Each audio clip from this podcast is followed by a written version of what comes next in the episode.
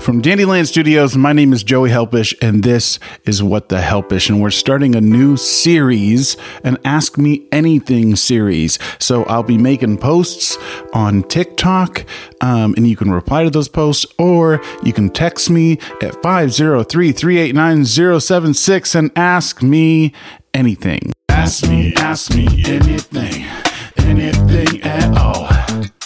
Ask me, ask me anything, anything at all. Maybe I'll respond with a song. Maybe I'll respond with a story that's glorious, and maybe I'll respond with a rant or something. Maybe I'll ignore you and just say nothing. Ask me, ask me anything, anything at all. Ask me, ask me anything, anything at all. Maybe I'll respond with a song. Maybe I'll respond with a story that's glorious, and maybe I'll respond with a rant or something. Maybe I'll ignore you and just say nothing. Okay, we're gonna start off with the noob. Jen Experienced says, I'm new here. Can you catch me up on who is what the helpish about? Well, buddy, uh, it's about me, I guess sometimes. Sometimes it's about you. Sometimes it's just about like stuff. You know, just like things. Basically, the whole premise is that I'm a weirdo in a box and I have a microphone and I have some beat making stuff. And each episode, usually there's like, I pick a specific instrumentation. Um, and so all the music kind of has a similar vibe. And sometimes we have a topic, sometimes not. Sometimes it's like really meta. I'm just talking about being in the studio and trying to create something. The whole premise of the show, What the Helpish, is just me sitting here being helpish and trying to answer the question Am I a podcaster? Because that's like really what I want to be. And like, what does that look like for me? And for me, that really looks like uh, sort of sitting in a box and ranting and then randomly breaking into song.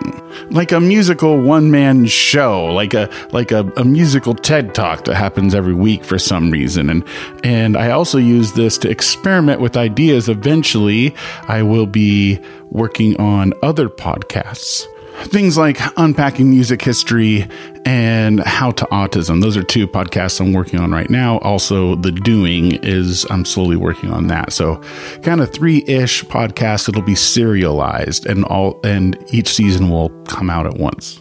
So when you ask me like who is it about or what is it about? The, the answer is i don't fucking know. I don't fucking know. I don't fucking know. I don't fucking know.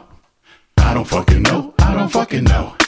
I don't fucking know. I don't fucking know. Don't fucking know. I don't fucking know. I don't fucking know. I don't fucking know. I don't fucking know. I don't fucking know. I don't fucking know. I don't fucking know. Okay, Relentlessly Obscene asks, What do you feel was the most pivotal, pivotal, pivotable moment, words is hard, for you in your growth in your healing journey? Okay, let me think. Guess what? I just spent like a couple minutes thinking, but you didn't know because I can just pause the recording. Science. I mean, the answer is there isn't one, but it helps that uh, you said growth and healing journey.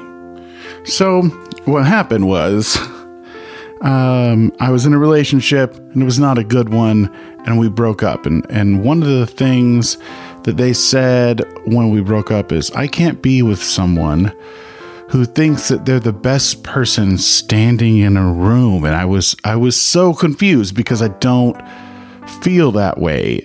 Uh, it's it's often the opposite. But i mean i think that this is partially just who i am. It's partially like an autism thing. I come across as self-righteous like a lot. And so this was just spinning in my head and i talked to a friend an older friend a mentor uh, who's been a mentor since high school I was explaining to that, and he kind of chuckled and he said, Joey, it sounds like what the actual problem is, is that you're standing in the wrong fucking room. And then we unpacked that and we, we continued unpacking that for a few years. And I'm still unpacking, like, what does that mean when you're standing in the wrong room? It's not that I'm better than anyone, it's that those, those, those people weren't my people. And there was no growth and no healing that was happening in that situation.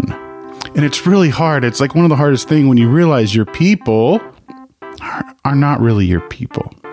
That maybe the reason why it feels like a constant uphill battle is because you're standing in the wrong rooms. You're in the wrong crowd. That's it's just that simple. You know, like it, it really it really can be that simple. I was feeling lost and didn't know what to do. Alright. My friend said,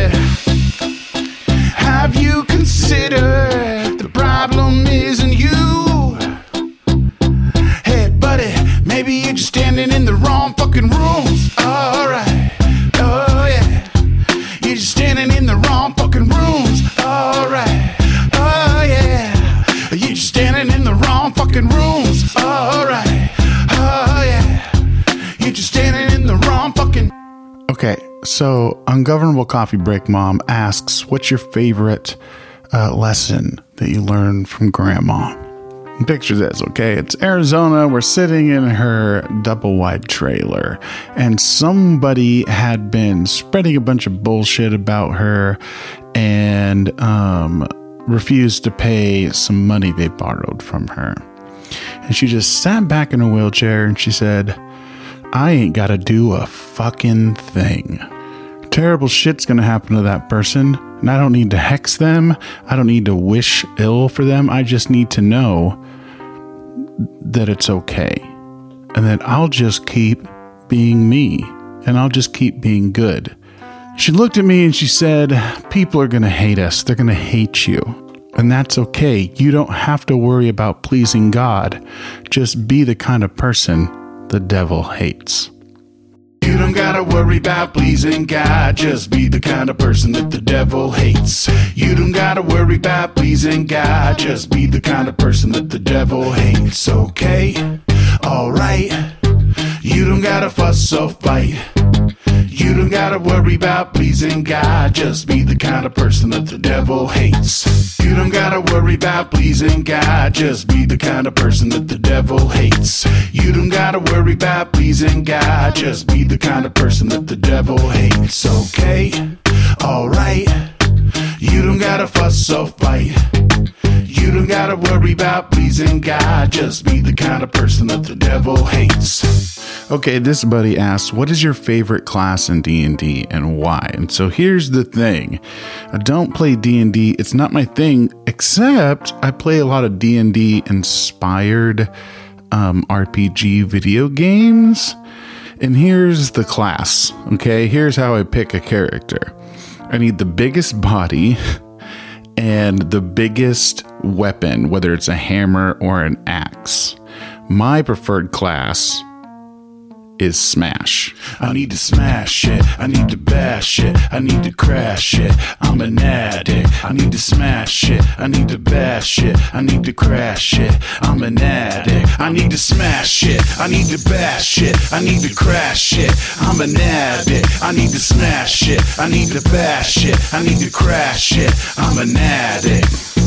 Okay, Dom asks what we should do in case of an alien invasion. And I got a, a simple solution for you in the form of a song. Okay. Put your shitting pants on and shit your pants. Put your shitting pants on and shit your pants. If it helps, you could do a little dance. Well, put your shitting pants on and shit your pants. Put your shitting pants on and shit your pants. Put your shitting pants on and shit your pants. If it helps, you could do a little dance. Put your shitting pants on and shit your pants. Also, Mary asks if my life was a movie, would be the theme song, and it's it's just that last song I just played. So moving on. okay, Ender asks what inspired the bop sauce.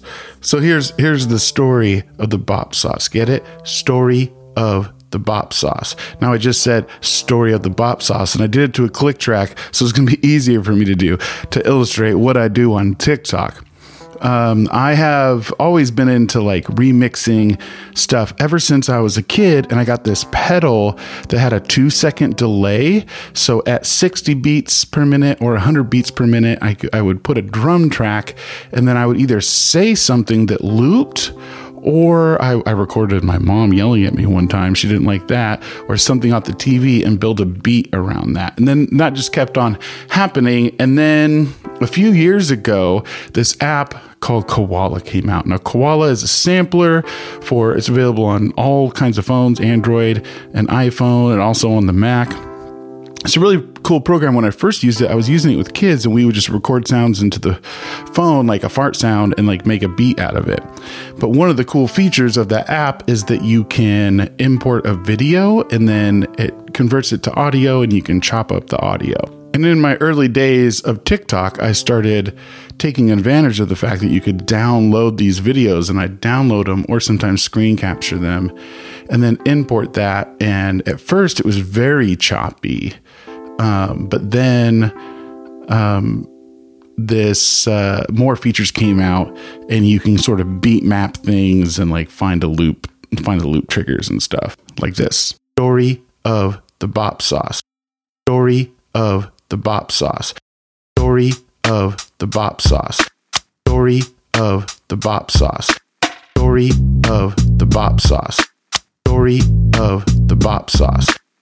Story of the bop sauce. Story of the bop sauce.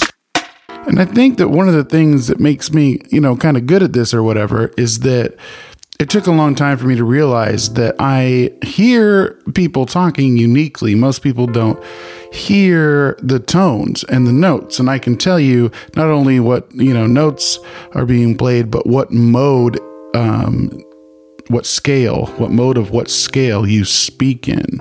And so that's why I think it's really easy for me to find the right notes and the right chords and the right scales to make something boppy. And the reason why it's called bop sauce is just because when I first started, I got a lot of comments that just said it's a bop. And I come from underground hip hop from the late 90s and early 2000s, and something that we always talked about with beat making, we always made the analogy of um, being in a lab or cooking in the kitchen. And I like the, the cooking analogy. And so it's like, yeah, well, I have a special blend. I have a, a, a, special sauce, if you will, that I put over people's shit that makes it boppy. So that's that's bop sauce. Story of the bop sauce. Story of the bop sauce. Okay, so Mary asks if you could have a one hour discussion with any historical figure in history, who would it be? And this is a tricky question for me because historical figure, yes. Well known figure, no, because I would just seek out musicians um, from the ancient world, from antiqu- antiquities, but like pre classic. Like, I want to talk to old musicians. Like, we don't know anything. It might even be like like a caveman band. Like, what were they doing? Because we only have evidence of but bone and stone instruments, but like wood is biodegradable, right? So like what what was really going on? Cuz you can't convince me that our idea of ancient music is anywhere close to what it was actually was. And something that we do, especially since recorded music, is that we just think that like let's take Native American music for instance. We just think it was the way that way like the whole time for like thousands of years. Like it never evolved. Like it was just what we think of when the first recordings came out of indigenous music. And it's just, it's absolutely not. Even the notation that did happen uh, like Mayan and Aztec music and ancient Egyptian music, Mesopotamian music, uh, ancient music in India. Like we don't actually understand it and it doesn't have notations that we can understand for things like inflection. Like how hard are you blowing into that reed instrument? And like a lot of Mesoamerican music is just like this ambient, like mysterious, ethereal music uh, that's the modern interpretation of it. We have no fucking clue. Um, so it might actually be specifically like like Mayan musicians because what the hell? What what was going on?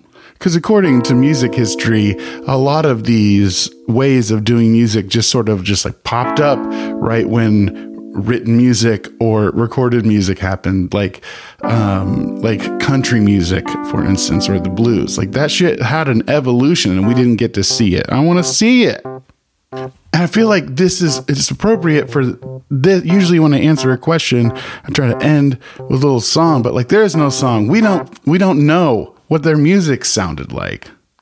Jeez.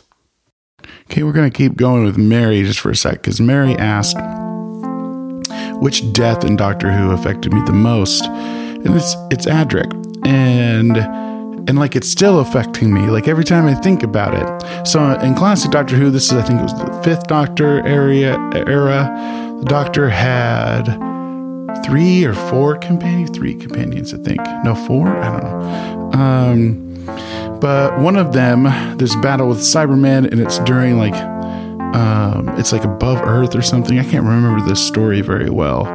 But essentially he gets stuck like attached to an the asteroid that took out the dinosaurs or whatever. And the point is is that that asteroid is like really essential for like the evolution of humanity and he can't save adric. And those are the moments in doctor who where the doctor is helpless against time that really affect me it always reminds me of in Genesis of the Daleks when the fourth Doctor is sent by the Time Lords to destroy the Daleks before they become the Daleks, where they're still mutants. And he stops, and he says, Do I have the right? How many worlds came together and how much harmony exists because they came together to fight the Daleks. And he uses this analogy, sort of alluding to if you saw baby Hitler, would you destroy Hitler?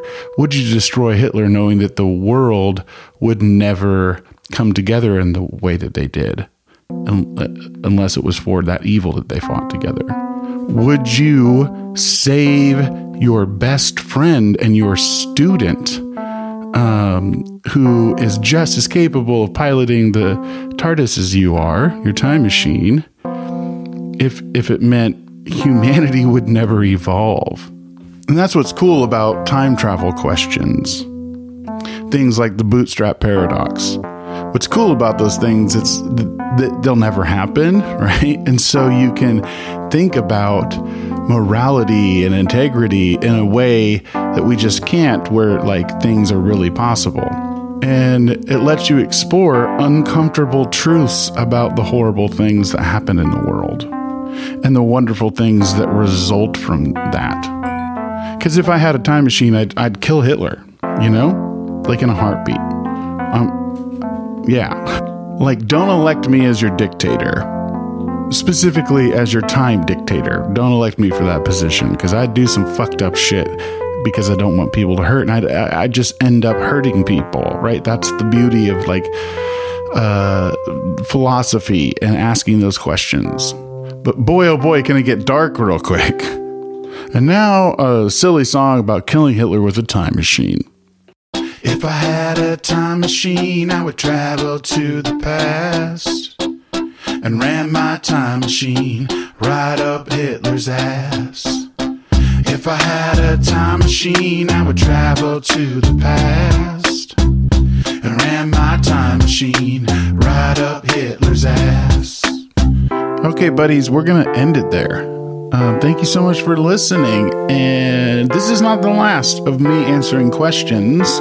Once it gets to a point where we have like a lot of them, um, that's probably, there'll probably be a few at the end of each episode. So 503 389 0476.